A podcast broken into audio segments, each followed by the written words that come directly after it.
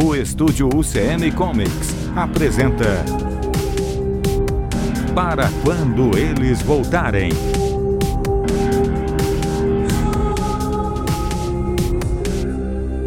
Episódio 3 Os Hermafroditas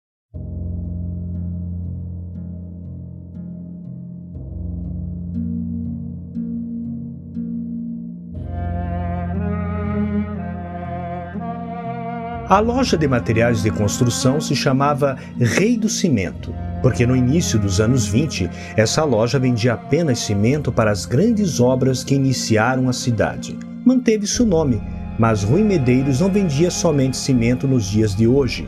Sua loja, uma pequena porta que se estendia até os fundos de um prédio, um bom espaço para areia, cimento, tijolos e telhas, hoje vendia também artigos para dentro e fora de uma construção, além de ferramentas e também produtos hidráulicos. Não era grande coisa, pois grandes lojas de departamentos se estabeleceram por aqui e por ali, mas não quebraram por completo os ganhos da Rei do Cimento. Rui tinha seus clientes fiéis e, como entendia muito de construção, seus palpites e sugestões eram sempre bem-vindos.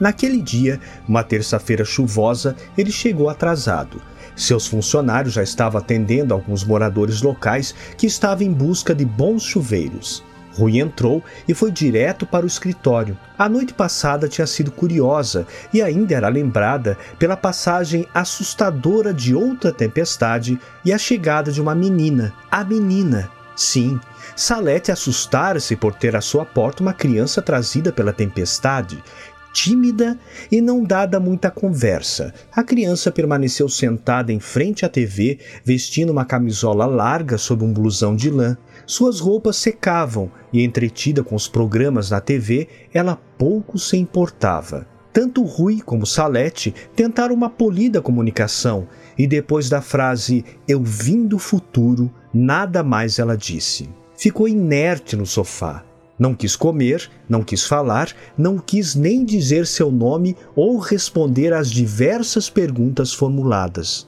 Salete dormiu no sofá. Rui subira para a cama. A menina, bom, a menina passara a madrugada em frente à TV. De manhã, a chuva havia pelo menos diminuído e Rui avisou que não havia como ficar em casa, pois precisava estar na loja e que quando voltasse decidiriam o que fazer com a criança. Não faça nenhuma bobagem, disse antes de sair. Enquanto pensava sobre o que faria, um de seus funcionários o interrompeu. Há dois homens no balcão que querem falar com o senhor. Rui parou de coçar o queixo e olhou atônito para o funcionário. A polícia, só pode ser. Pensou enquanto levantava-se. Do outro lado do balcão estavam dois homens de sobretudo preto chapéu de feltro também preto, óculos redondos escuros e ambos com um sorriso enigmático no rosto. Pareciam gêmeos, mas um deles era mais alto e o outro tinha um rosto um pouco mais envelhecido que o segundo. A luz da loja fazia brilhar sobre seus ombros as gotas da chuva que caía insistentemente lá fora. Em que posso ajudá-los? Por mais que Rui se convencesse de não ser eles fregueses, tratou-os como. O mais envelhecido deu um passo à frente. Olá, senhor Rui Medeiros. Estamos procurando o paradeiro de duas crianças, um menino oriental e uma menina ruiva. Creio que o senhor deve ter visto um deles, não? Não eram policiais, nem agentes federais. Rui não conseguiu decifrá-los, mas pareciam dois autômatos com uma conversa pré-programada, sorrisos insípidos, rosto sobrenatural. Não, infelizmente não os vi. Foi o que disse, imitando um pouco a brutalidade de John Wayne. Hum, entendo. Aqui está meu cartão, Sr. Rui Medeiros. Caso o senhor venha a saber sobre o paradeiro dessas duas crianças desaparecidas. No cartão havia apenas uma digital em negro sobre o fundo branco e embaixo três números separados por pontos: 1.8.2. Antes que Rui subisse o olhar para questioná-los, eles haviam saído, deixando o detector apitando. Estranho, não, Sr. Rui? Ousara dizer um dos funcionários. É muito estranho. Respondeu o homem antes de dar a volta no balcão, avisando que precisava sair. Você no balcão e ela no caixa. Volta em algumas horas. Caminhou até o outro lado da rua, deu partida no carro e saiu em disparada.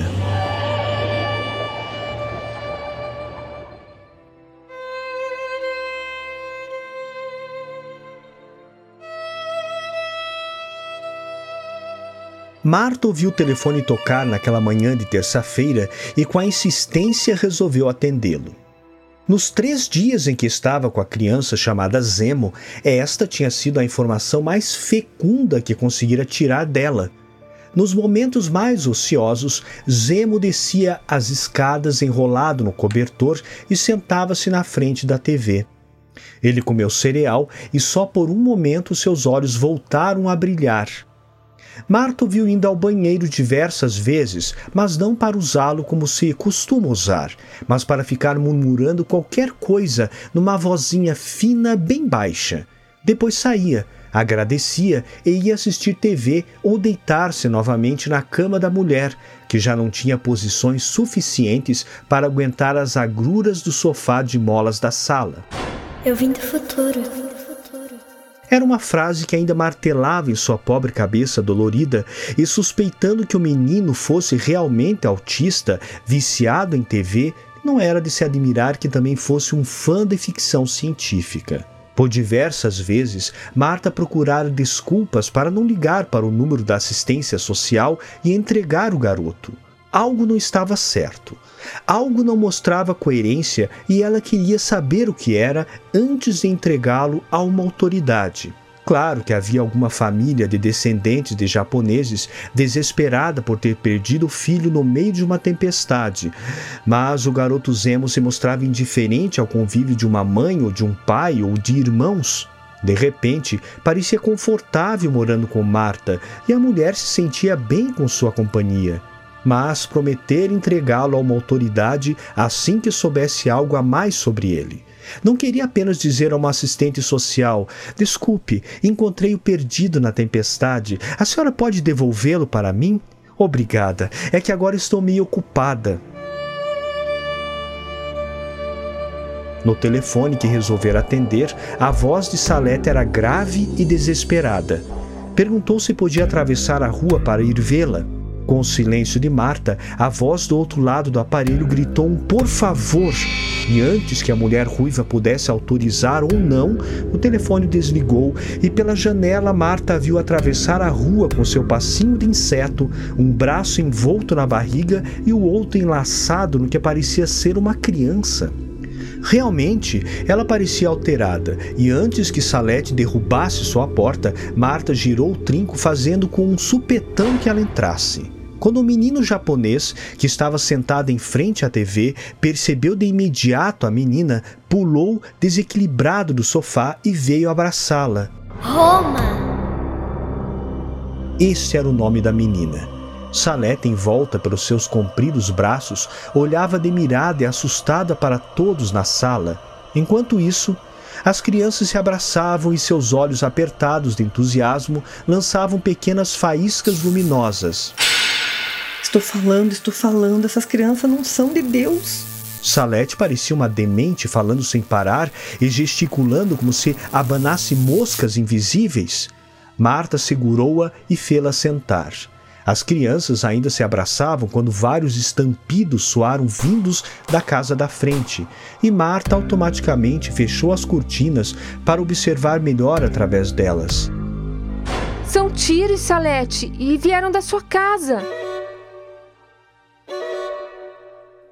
Para que possamos entender melhor o que foram aqueles estampidos, precisamos voltar um pouquinho nas horas e acompanhar Rui estacionando o carro em sua garagem no momento em que Salete, assustada, atravessava a rua empurrando à frente a pequena menina, que agora sabemos chamar-se Roma.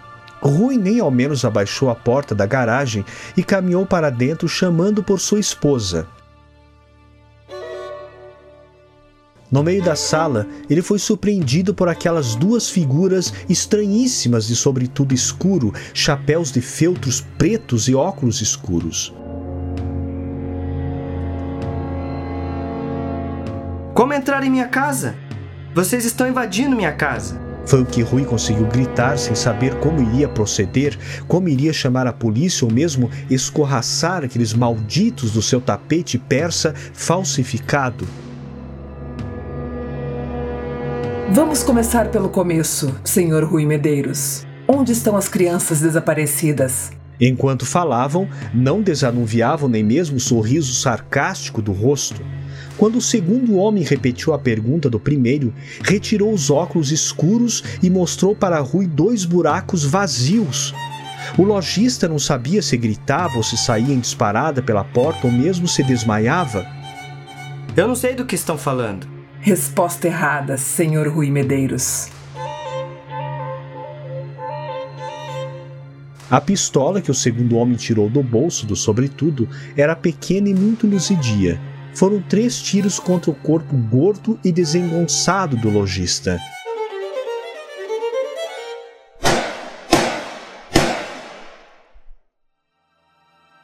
Um estourou na testa, já o matando de imediato. Como se quisesse ter certeza de sua morte, ainda houve mais dois disparos, um no ombro e outro bem no peito. Rui caiu como um saco de batatas no meio da sala, sobre o tapete persa falsificado, diante da mesa de vidro que pousava os cinco controles da TV que ele usava com frequência e que era o pavor da sua esposa Salete.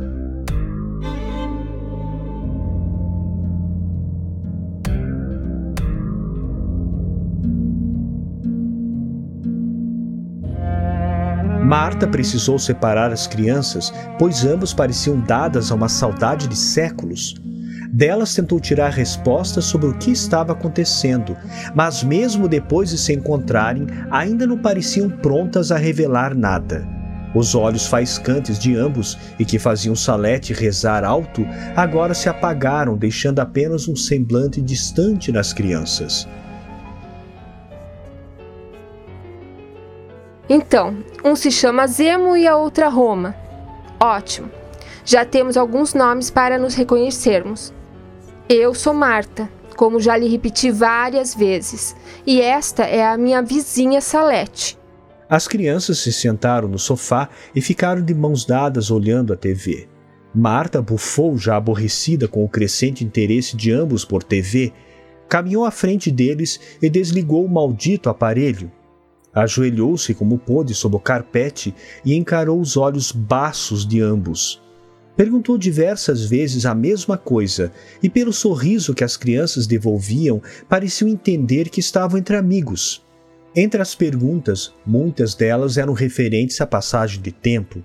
Por que aquelas crianças repetiam a mesma premissa: viemos do futuro? Então, qual futuro? De um futuro distante? De algum bairro ou condomínio chamado Futuro? De algum centro para crianças autistas chamado Futuro?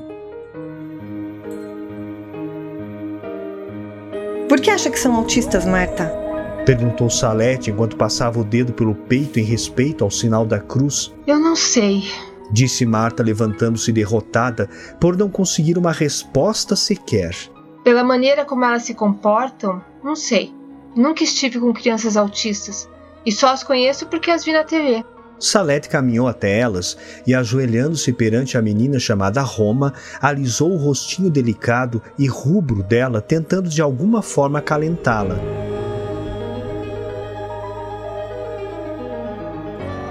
Vamos, minha criança. Que tal responder para a titia Salete quando eu lhe perguntar de onde vocês vieram? Surpresa, Salete olhou para Marta quando a menina lhe abraçou, mostrando uma ternura filial.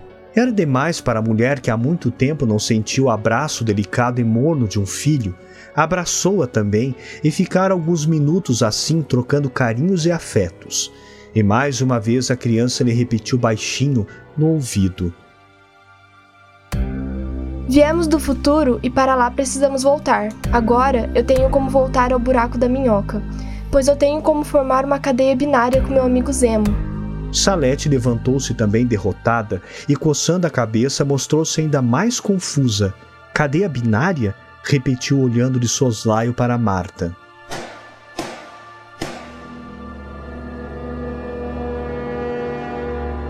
Diga-me uma coisa, Salete. Esses estampidos pareciam tiros e vinham de sua casa. Está tudo bem por lá? Não pode ter vindo de lá, Marta. Não há ninguém em casa e eu tranquei muito bem. Caminhando até a janela, Salete deparou-se com a porta da garagem aberta e o carro de seu marido mal estacionado dentro. Preocupou-se. Mas que diabos o Rui veio fazer em casa? Depois viu atônita dois homens deixarem sua casa pela porta da garagem. Eram figuras estranhas, pois ambos se vestiam iguais e com vestes sombrias. O que, que aqueles dois estão fazendo saindo da minha casa? Falou Salete e alertou-se quando imaginou que alguma coisa poderia estar ligada ao seu marido ter voltado para casa e os disparos. Por Jesus Cristo, será que fizeram alguma coisa com o Rui? Marta anunciou a todos que os dois homens vestidos de preto, da cabeça aos pés, estavam atravessando a rua com a distinta missão de visitá-los. Desta vez, as duas crianças se levantaram do sofá na mesma cadência. São os hermafroditas. Depois, correram para o andar de cima, puxando pelas mãos as duas mulheres. Dispostas a falar, Roma disse às vizinhas que precisava encher a banheira, deixando o chuveiro cair com a maior força possível. Sem entender muita coisa e escutando que eles batiam na porta lá embaixo, Marta ligou o chuveiro o máximo que pôde e deixou que ele enchesse a banheira até que transbordasse. Agora, continuou o menino, todos nós teremos que entrar na banheira e olhar firme para os riscos formados pela ducha do chuveiro.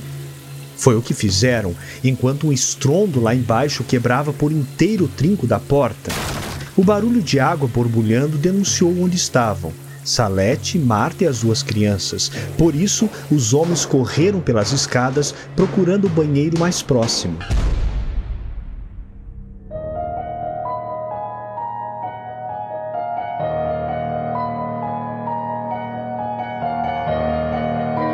O que lhes contarei agora pode ser absurdo, mas só quem viveu a experiência pode comprovar o acontecido. Por isso, não posso persuadi-los a acreditar. Enquanto Marta e Salete observavam surpresas e até assustadas as duas crianças de mãos dadas começarem a destilar pequenas fagulhas de seus olhos, para depois estarem envoltas por lampejos luminosos e em seguida os riscos ininterruptos do chuveiro se transformar quase numa cortina de água por onde atravessaram. De repente, não estavam mais num banheiro, mas sim numa caverna, não vou dizer que Marta não quis acreditar na sua sanidade e que Salete entendeu o acontecido como se estivesse morta. Mas, na verdade, enquanto estavam de mãos dadas, as crianças fizeram da cortina de água do chuveiro uma passagem. Ainda deu tempo para ver quando os homens de preto chegaram ao banheiro e a água do chuveiro ir desaparecendo densamente aos poucos, para de repente não ser mais do que um simples chuveiro ligado ao máximo.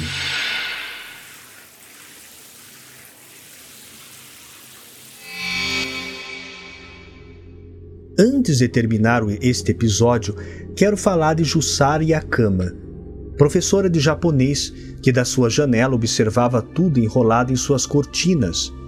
Sentada no seu sofá, naquele instante de efemérides acontecimentos, havia uma criança que chegara junto com a tempestade da noite anterior. Jussara Yakama era uma mulher solteira, sozinha e deprimida, e aquela criança que dissera várias vezes ter vindo do futuro se transformara numa ótima companhia.